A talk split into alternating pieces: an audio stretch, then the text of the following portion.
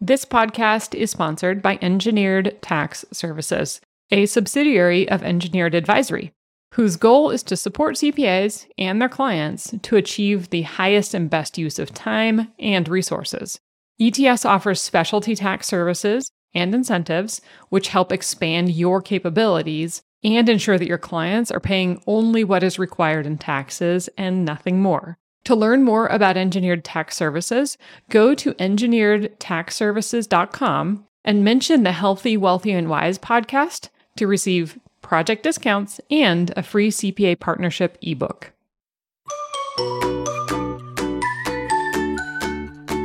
Hi, everyone. This is Heidi Henderson, and you are listening to the Healthy, Wealthy, and Wise podcast for accountants. I am really passionate about people and the industry.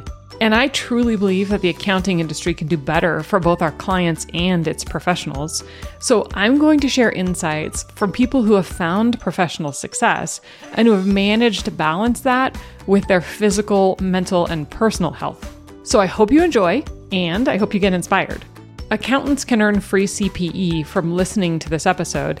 Just visit earmarkcpe.com, download the app, take a short quiz, and get your CPE certificate. And now, on to the episode.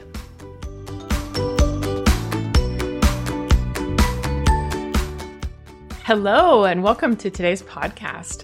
Um, always excited to talk with Amanda Garner today. She is today's guest, who happens to be my colleague. Uh, although we are in different companies, uh, we're sort of in the same family, I guess we'll say, a family of companies. Um, and that's been about for the last three years. Amanda Garner is currently the head of outsourced marketing with the Growth Partnership. And the Growth Partnership is a group that specifically works to consult and coach CPA firms in soft skill training and development, leadership development. And Amanda has this whole aspect, a whole team that does outsourced marketing for the industry. And I think it's pretty fascinating because she's been in this space or with the growth partnership specifically uh amanda 21 years now? Mm-hmm. yeah 21 years. Amazing. So 21 years and um her background i would say maybe unmatched in this space. And you know she's she's head in all day every day in this industry with cpa accounting firms really understanding what's working what's not what the goals are what the pain points are and so I think this is going to be a fun conversation. We're going to pick your brain and understand what's happening. So, Amanda, thank you so much for joining. My pleasure. Thanks for having me. Absolutely. Okay, so uh, so I gave your sort of very high level uh, bio spiel a little bit, but tell us a little bit more about yourself. Where do you live, and uh, how'd you get here? Well, I'm located in central Pennsylvania, and it's funny because you know my background was really political television. And then I, you know, I ran a congressional campaign and I wasn't sure where my career path was headed. And I, I found my way to a big accounting firm here in central Pennsylvania with about five offices. Mm-hmm. I love where I live. It's so cool. Central PA has a really great vibe to it. And it's very proximal to a lot of big cities on the eastern seaboard. So I was really keen to stay here. But working in house for a CPA firm as a marketing director, especially when I started, we uh, we built the first ever website for this firm. wow! So really dating myself, um, but uh, you know I recognized that marketing was a little bit of an overhead expense to most accounting firms, especially back then. Mm-hmm. And so I happened upon uh, Jeff Pawlow, who was just starting the growth partnership in at a conference in Toronto 21 years ago, and wasn't really sure where I was headed with my career. And he said, "Hey." Join me in St. Louis. And I said, Over my dead body will I leave Pennsylvania. and uh, it took him a few months to agree to that, but eventually I held my ground, stayed in PA, and have been uh, enjoying, you know, the idea of outsource marketing compared to in house marketing. It really kind of changes the dynamic for firms. I think the value proposition comes up a little bit, and marketing is then seen as less administrative. Mm-hmm. So yeah, that's a little bit about how I got to where I am in my career. I love it. I know, and I've heard your stories a little bit about being in journalism and um, being in that space, and it's really kind of kind of funny actually that you went from there into the accounting space or CPA space. Yeah. That's a yeah. pretty pretty big jump. But I mean, communications is such a huge part of it. And mm-hmm. with a lot of CPAs and a lot of CPA firms, marketing and communications and client touch, client relationship building may be one of the most difficult things or one of the hardest things for firms to understand or for a business owner to understand. It's foreign territory. And I want to clarify, you know, when I, I have experience myself in marketing and I think sometimes it's easier for people who are in this in in marketing or in something related to that to just kind of talk about marketing in general. But there are so many different components or verticals that encompasses marketing, especially mm-hmm. today. I mean, between Google search engine optimization and where do you rank and how do you write content and how do you email clients and what about your website and what's your networking plan and I mean there are all these parts. What what would you say are like the top 5 or 6 pieces of that puzzle that that fall under the umbrella of marketing? Yeah, I mean, the way we look at it, um, we, we say that you have to nurture your crops. Hmm. Um, and I love that analogy. It really ties to, you know, Dr. Ivan Misner from Business Networking International talked about, you know, real good networkers. They are thinking of it not like hunting, but more like farming. Mm. And so I, I love the analogy of crops because I think it is farming you know we're we're looking to build long-term relationships. And it's really what the profession has been based on but there's still discomfort with that. So we kind of look at it in these these four areas that we call crops. The c in crop stands for clients. How do we nurture and protect key client relationships? And then how do we make sure that in addition to nurturing and protecting those key client relationships we leverage them?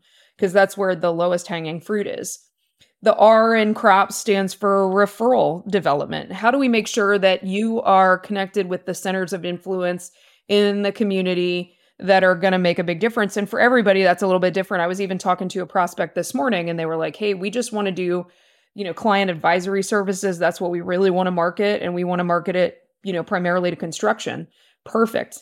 We need to know what that looks like. Who are the centers of influence in that sphere? That would help them to really build their practice out. And then the P in crops is for prospects. Mm-hmm. Um, you know, historically, I think accounting firms have often thrown the phone book on the table and said, This is my prospect set. But that's not really true anymore. I mean, it, it probably was never true, but that has certainly not remained true given the cost of employment um, and the difficulty finding team members today. We can't be all things to all people. We have to narrow the field. So, who is our real prospect set? Mm. Uh, by geography, you know, we have to have uh, geography, demographic, what size is the ideal target, and even by need, you know, what is it that they really need? What is their industry? Is that something we really specialize in?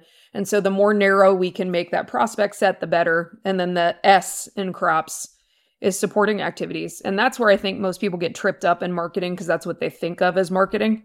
Because supporting activities are things like brochures or websites or uh, you know social media and that stuff while necessary is it's a trap in a way because you can throw a lot of money at that stuff not focus on the first three areas and fall down and fail so we like to think that a good marketing plan would include all four areas and that we only do as much in supporting activities as is necessary to suit up to get on the court to play the game.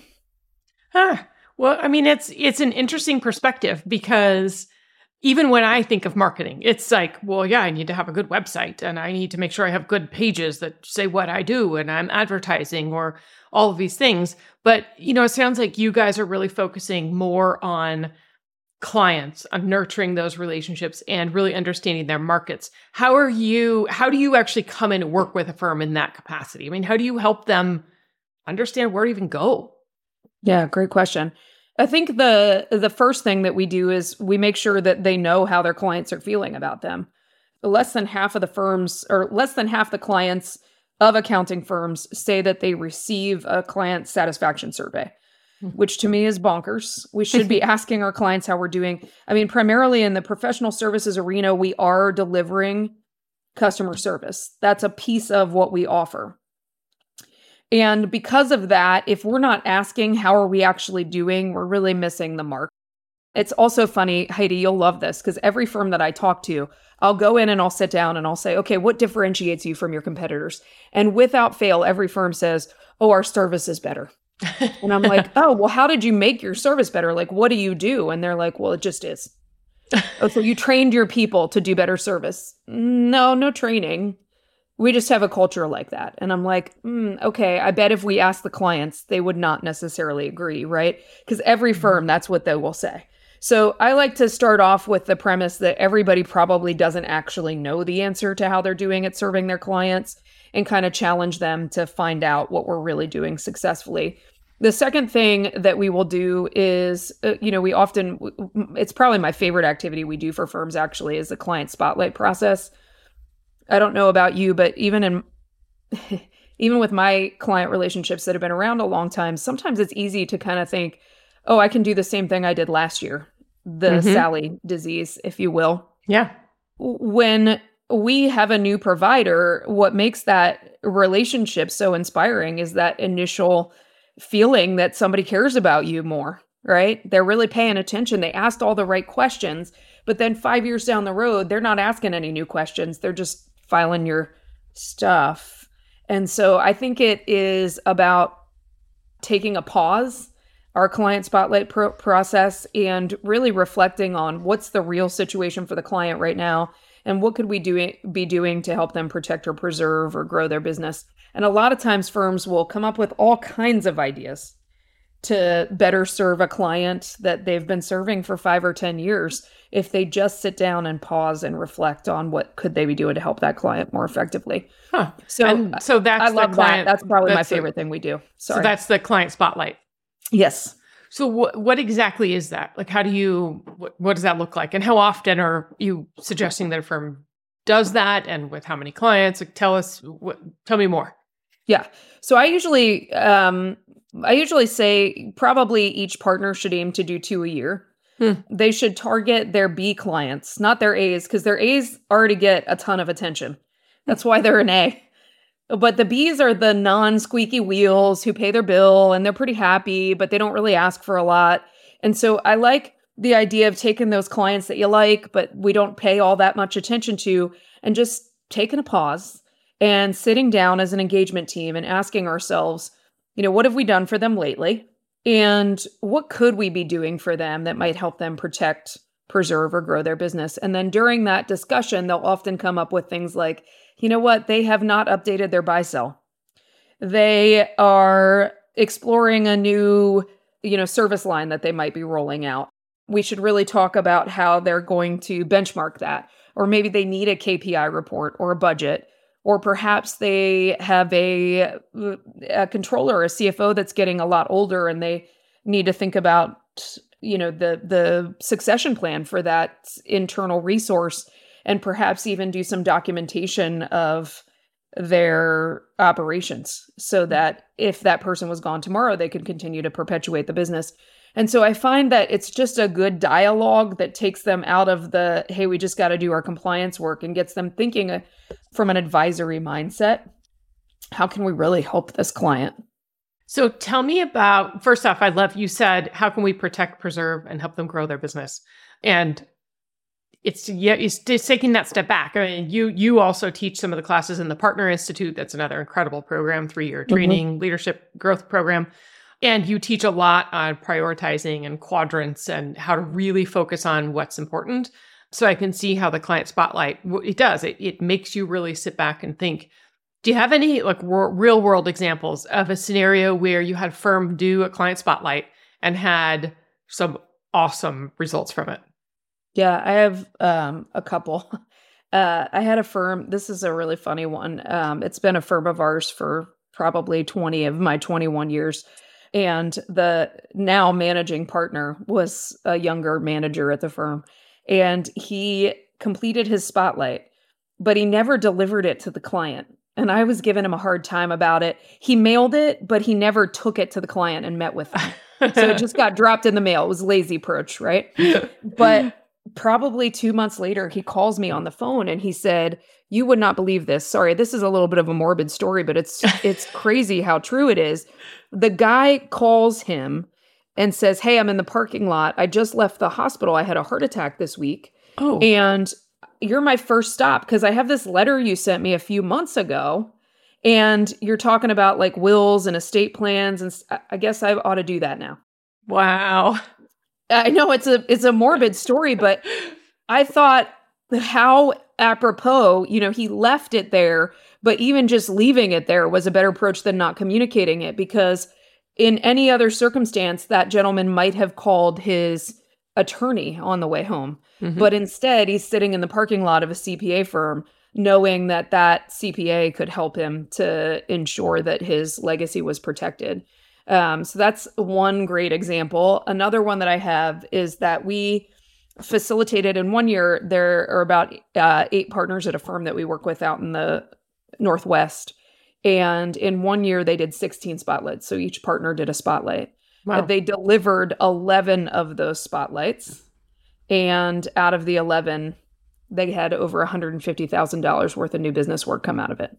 Wow. And I always think, even just with the five that they left on the table, hmm. boy, we could have had more. That's um, amazing. And you think about the way that that protects client relationships because what'll happen when we get too same as last year, five or 10 years down the road, that's when a, a competitor firm will come in mm. and sweep them off their feet by yeah. offering new love. Mm-hmm. Right. Absolutely. My last one is probably my favorite one is a firm I was working with in St. Louis and uh, the managing partner while they were do while they were doing the spotlight he kept telling me this is my favorite client. I've had this client forever and i love them. They're my favorite. And he called me after he met with the client to walk through the recommendations that came out of the spotlight meeting. And he said amanda the client told me on the phone while i was talking to them that they didn't feel like they were getting any new ideas from us anymore mm-hmm. and that they were just about to f- fire us and hire another firm Wow. And this was the moment that protected that relationship. And so, you know, over the years, I've facilitated a lot of these spotlights and they are my favorite. But I think that, um, you know, the worst it does is plant some seeds, mm. and the best it does is harvest some fruit. How cool. Okay, those yeah. are some pretty those are pretty pretty cool stories. So tell me more about um how you've how you've really seen these change the perspective of some of your clients. This this, this CPA specifically. The the spotlight process? Yeah, yeah. I think um I had I had one managing partner tell me once that it was the first time in a long time that he had felt like a real advisor. Mm. And that I think is probably one of my favorite moments you know, he felt like he was really making a difference as opposed to just doing the basics. And I think that's when we see the light bulb go off for professionals when they feel like this matters. What I'm doing really mm-hmm. matters to the long term efficacy of this owner or this person who is trying to leave a legacy. I think that's one of the disconnects. You know, I was teaching a leadership class yesterday for a firm and I think it's often one of the disconnects that leadership and accounting firms miss. Mm-hmm.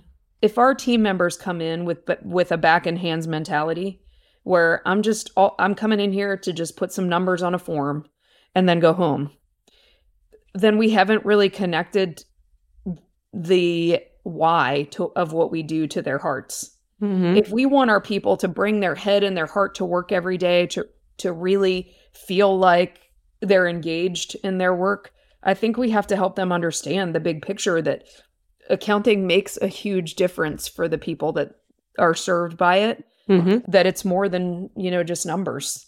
It's more than compliance. It's about bettering lives and helping people preserve legacies and uh, and so much more. Yeah. Well, it's interesting because there's so much talk in the the accounting industry about the importance of shifting to advisory. Mm-hmm. And it's like every conference they're talking about it and there's there's this constant um, reminder that look, clients want more and clients want to feel like you're coaching them and you're a partner in their business and you're bringing all this value add stuff. But I think what we lack at times is clear direction on how to do that.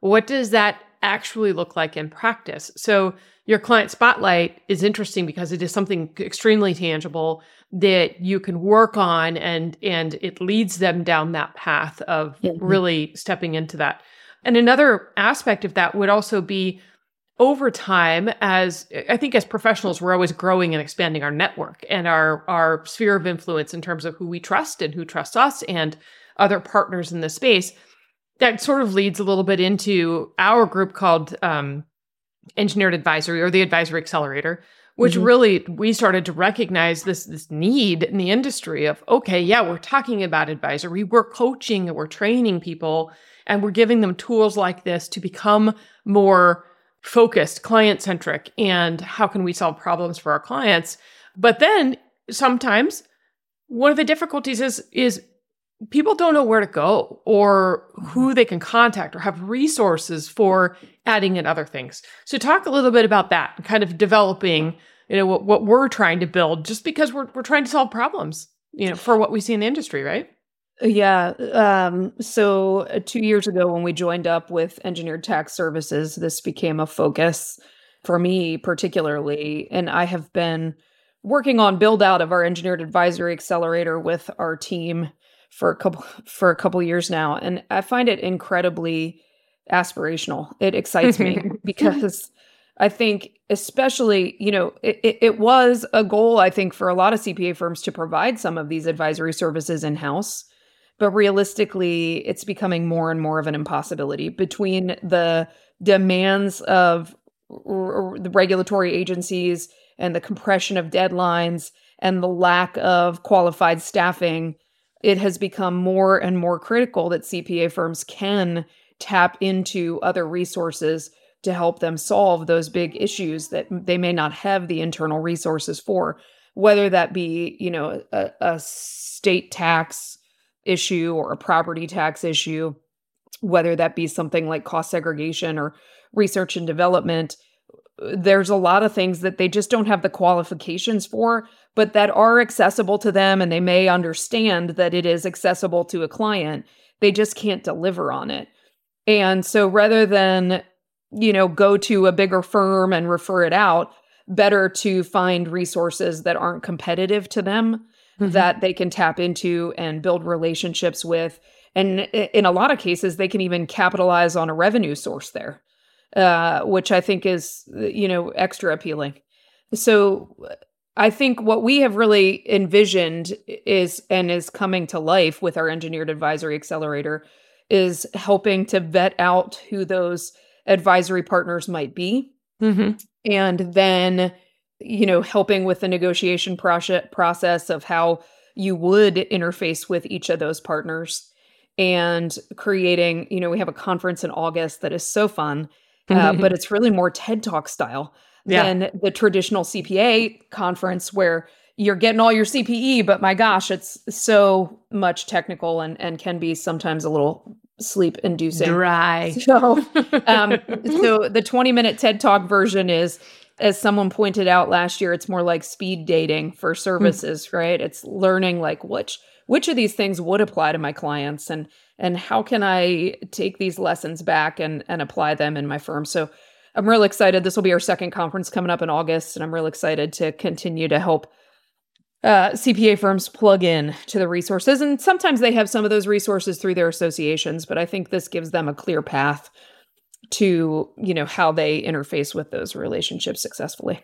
Yeah, absolutely. Well, I know it's been huge, and our our people that came last year, we yes, we had a blast. it was so mm-hmm. much fun um, with amazing providers and partners, and I think the collaboration. It was like the discussions. There was this dynamic because it's not like a conference with vendors. Uh, it was more like it was a room filled with people that are looking to really expand their their wheelhouse, expand their knowledge base, and solve problems. And it was like somehow we pulled in that energy. And I think that's really what was cool because yeah, you have all these people that are talking and they're talking about specific clients. They're talking with other firms that are like, yes, we really want to become more of an advisor to our clients. We're really looking to expand. And another area I think is really interesting, and I'm interested on your, your feedback on this, is as we're seeing more and more firms begin to outsource overseas. I mean, we've got these groups that now are providing outsourced staffing, whether it's in the Philippines or South Africa or India or other places where they're able to find labor because it's not just a cost point item anymore. It's literally just the labor force. Mm-hmm. Uh, it's just there are not enough accountants to be able to do the work. And these firms are kind of uh, overrun, they're having staffing problems. So the solution really is becoming more and more about outsourcing overseas and providing this this service. But I was I had a conversation. I was at AICPA Engage recently and I was talking to one of our CPA firms we've worked for for years. And he just he hit the nail on the head because he said, We have been able to build our offshore team to do a lot of more of those menial, tedious tasks. And what it's done is it's made our internal staff and our tax teams be able to step back and look at the big picture and start to do things that they actually enjoy doing more and interacting right. with clients better and really finding that they have more passion for what they're doing than when they were stuck just having to complete 1040s and and you know tax forms all day long every day and he says so that's something we didn't expect when we implemented sort of this offshore team but is really changing the whole dynamic of our firm. And that I hadn't really thought about that as much, but I thought it was incredible to hear him really express the difference they've seen in their firm by implementing that change. Have you seen the same or have those conversations? Yeah. Um, you know, this is not getting any better. We know that for sure. the uh, average number of students matriculating to accounting and finance programs in the country is depleted by as much as 40%. Hmm. The last year, the Wall Street Journal tells us that 300,000 US accountants and auditors left their jobs, 17% decline.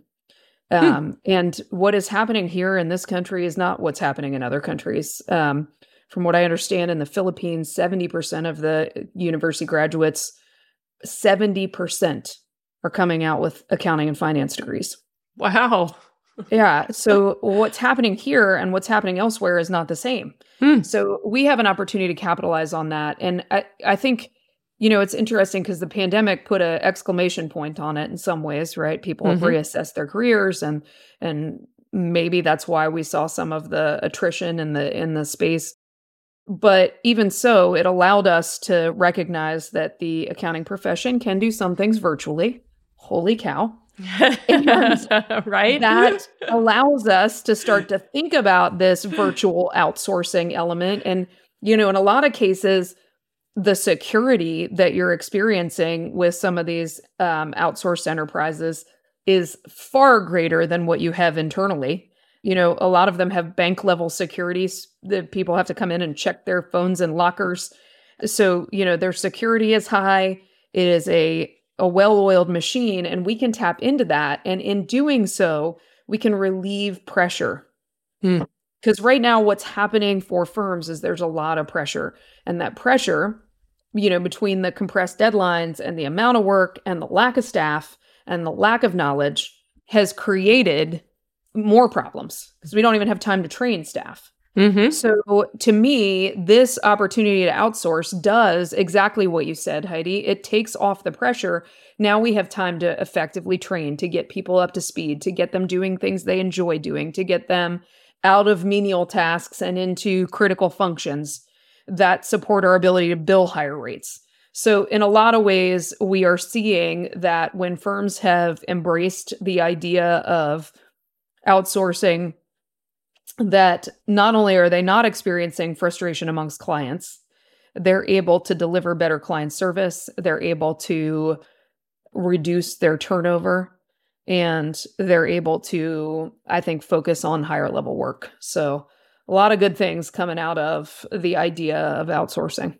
Yeah, interesting. It's such a it's such an interesting shift um, and to see the level of adoption that I'm mm-hmm. hearing in speaking with our firms and seeing what people are doing.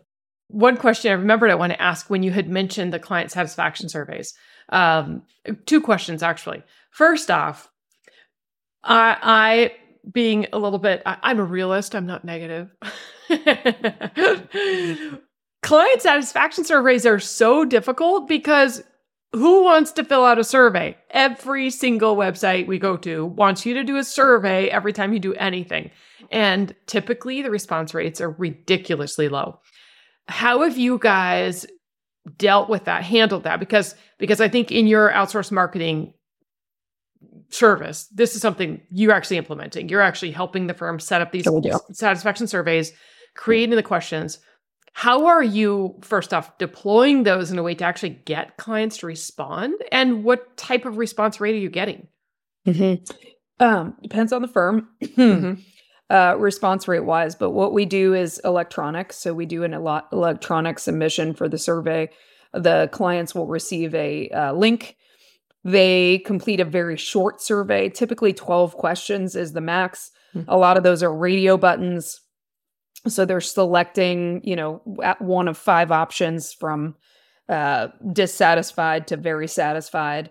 Or, you know, we ask the net promoter score question, which is how likely would you be to refer this business uh, to a friend or a colleague? Um, and then we leave one open ended question at the end. Do you have any additional comments? So we keep it really short. That is critical.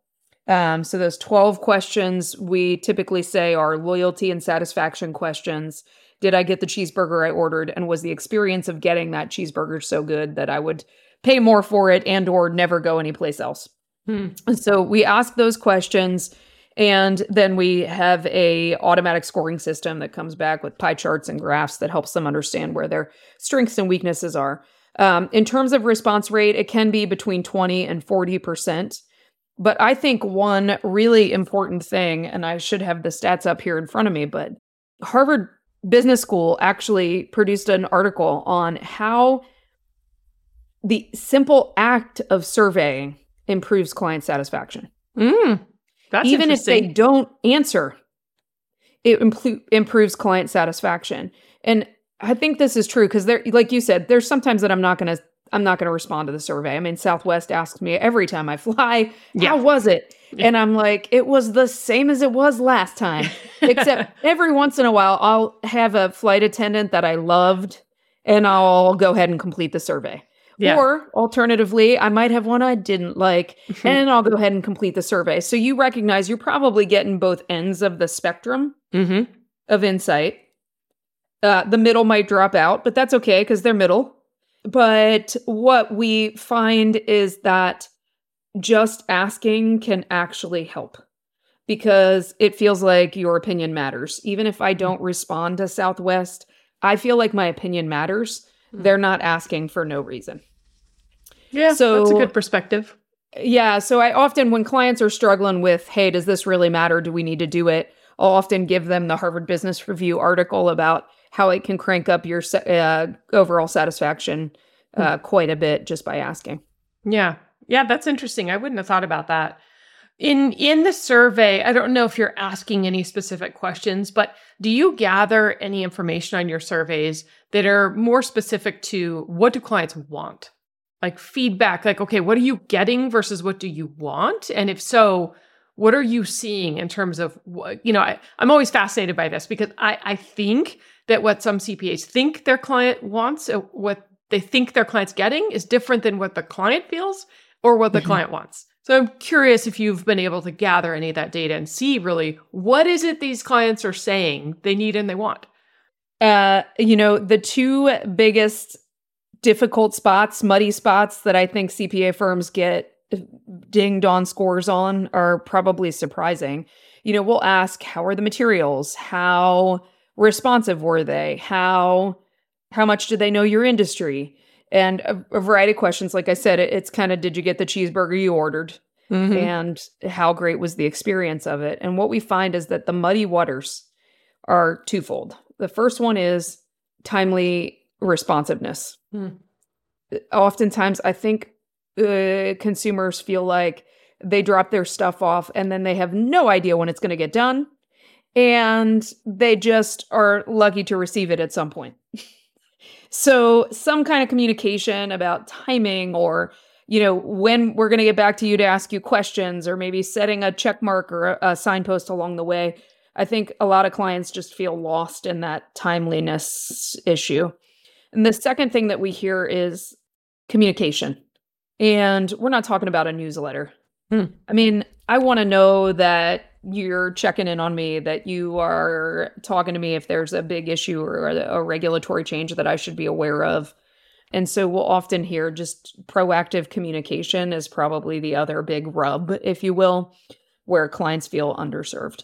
One thing I do want to highlight, the Bay Street Group did a study a couple a few years back and I love this one because they asked CPA firms and the clients of CPA firms this very question that you're inquiring about, Heidi. Hmm. And the CPA firms, you know, they said, you know, what do you think is most important to your clients and how they and how they work with you? And the CPA firms, I think 80 some percent said fees. Ah. Mm-hmm. And the accounting firms, it was, or it, the the clients, less than 17% said fees had anything to do with it. It was all about customer service and timeliness understanding my industry. Mm. And uh, then we asked the CPAs, or he asked the CPAs, why would clients leave you?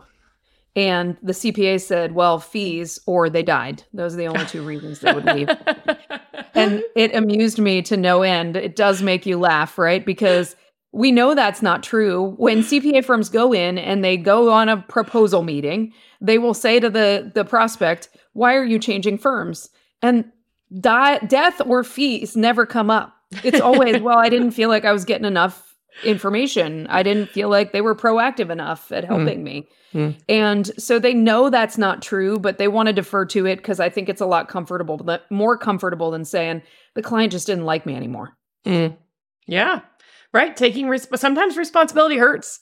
Sometimes yeah. the truth hurts a little bit when we recognize that we failed um, in terms of being proactive. And I think That's really true. it all boils, you know, timeliness, communication, it all boils down to being proactive. Mm-hmm. Um, I was talking to a firm over dinner at, at, at an event and they very proactive firm. I had such a great conversation and they are doing some really interesting things. I, I was like, oh my gosh, like I love that they're thinking outside the box and they're doing things that are very proactive and they're doing like i have loom um, L-O-O-M, and it's like this, you know, video thing. It, it records your your um, your screen, and you can point it, and it also has your camera on there. Easiest thing in the world, and then it does a video, it drops into an email, super easy. So they do this now with their clients whenever they see something that they think they may have a question about. Instead of emailing the client and saying, "Hey, so and so, we should schedule a call to discuss this. You know, I noticed your cost of goods are a little higher this month and wanted to see if something had changed, whatever. They do a loom. They'll pull it up, they'll look at the P&L and they'll say, okay, see this number here compared to last month.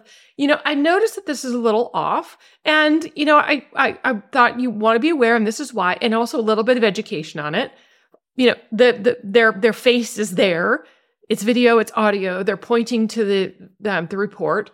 Quick three minute video Send it out to the client in the body of an email with a link to schedule call if they have any questions about it, if they do want to schedule a call. They said it has reduced their time on calls with clients like by by 60%. Yeah, I bet. And the clients are thrilled because they're learning, they're they're being shown that they're looking outside the box, their their CPAs watching out for them.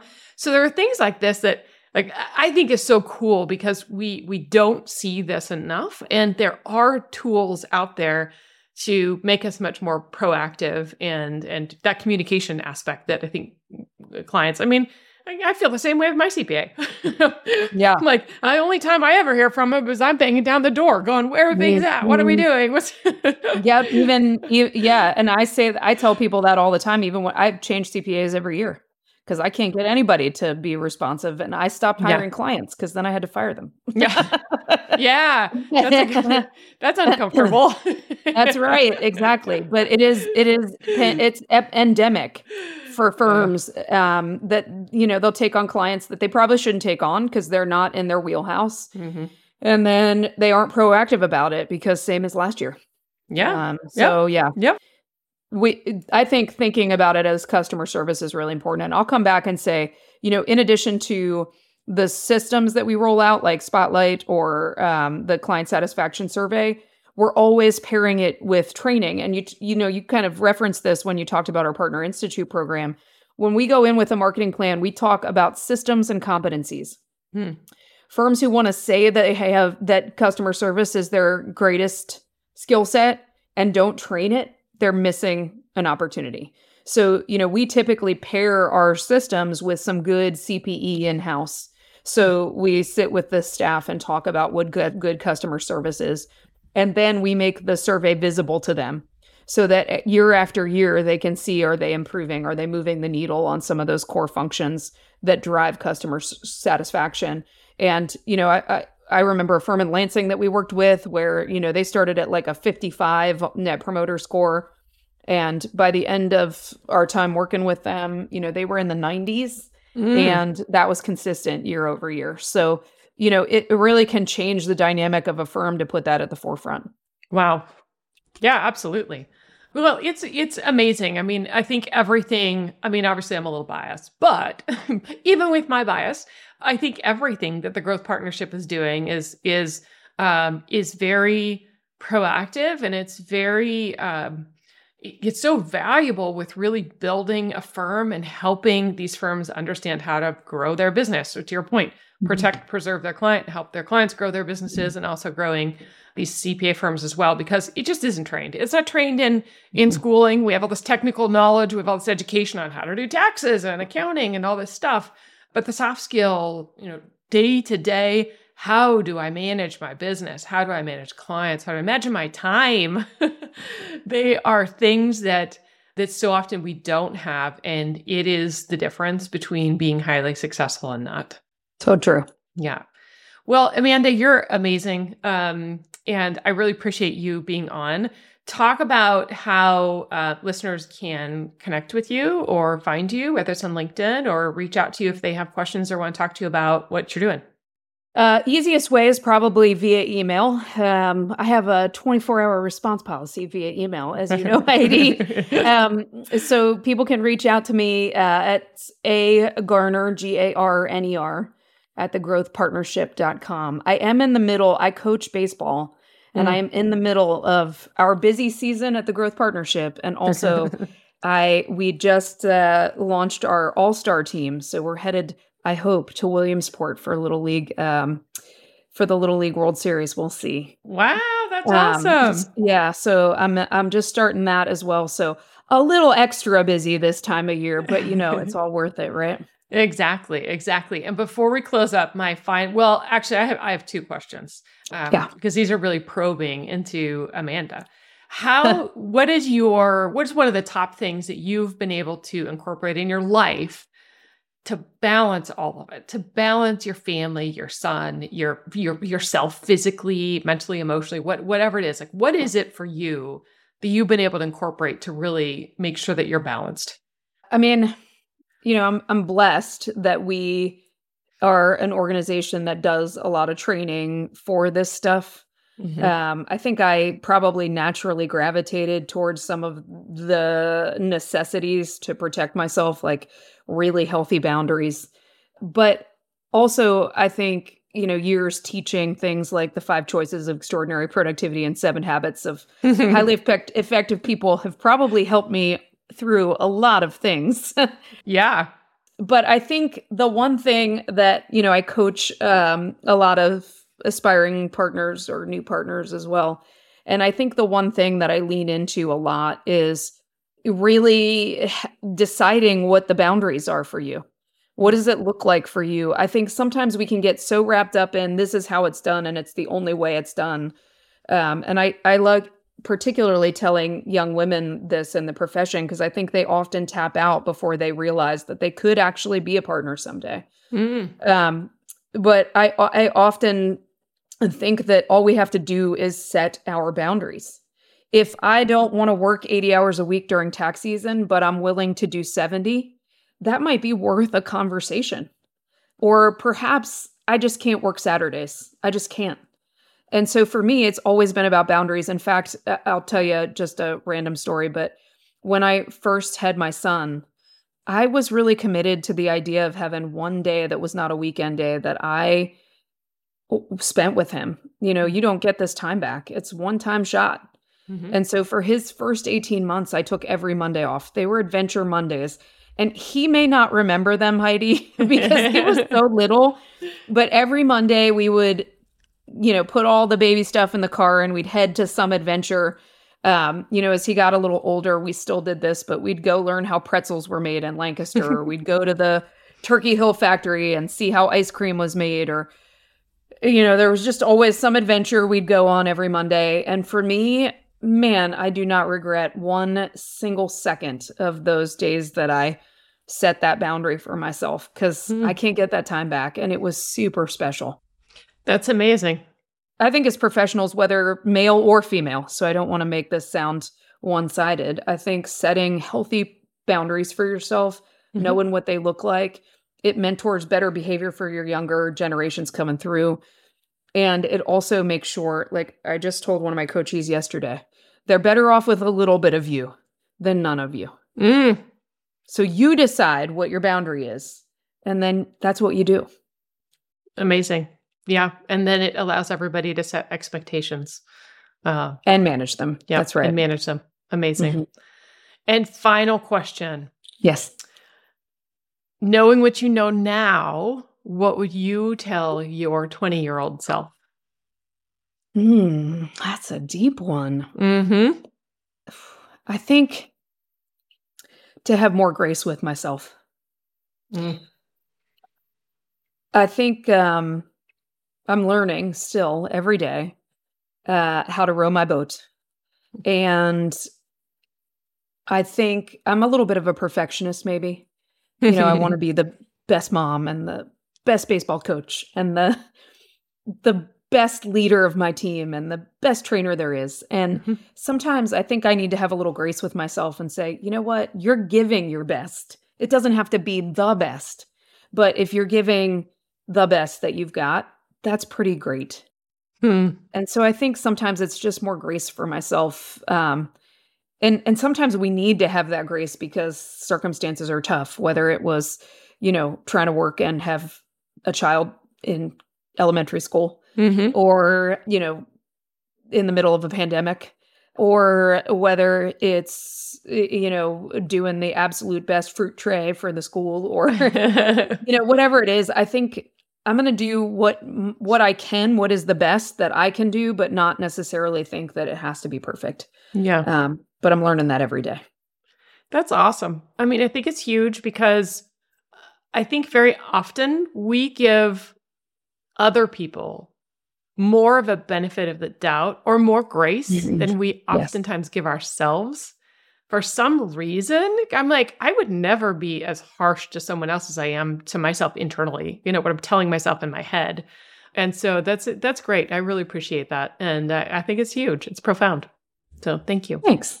All right. Well, thank you so much. I'm so happy we got to do this. Um, hope all the listeners enjoyed um, gleaning all this amazing information from Amanda. Again, you can go to thegrowthpartnership.com. You can also reach out to me directly or reach out to Amanda, uh, mention the podcast. And um, you know what? Great services. The Growth Partnership, again, has a lot of training programs.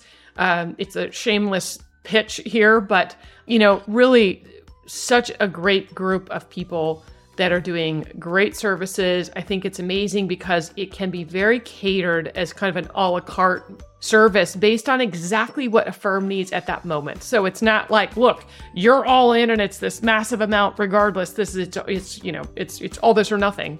Um, you guys are able to really cater a program to exactly what is needed, whether someone has an internal marketing director, whether they have nobody at all in marketing, or you know, and the full spectrum. And I think mm-hmm. that's one thing that's really fantastic about what you guys have built. So um, awesome. Have me back. I want to come talk about more boundaries. That's fun. Okay, sounds good. Well, we'll do a boundaries podcast. I like that. There, there you go. Heidi, thanks so much for having me. I really appreciate it. Okay, thank you, Amanda. We'll talk to you soon.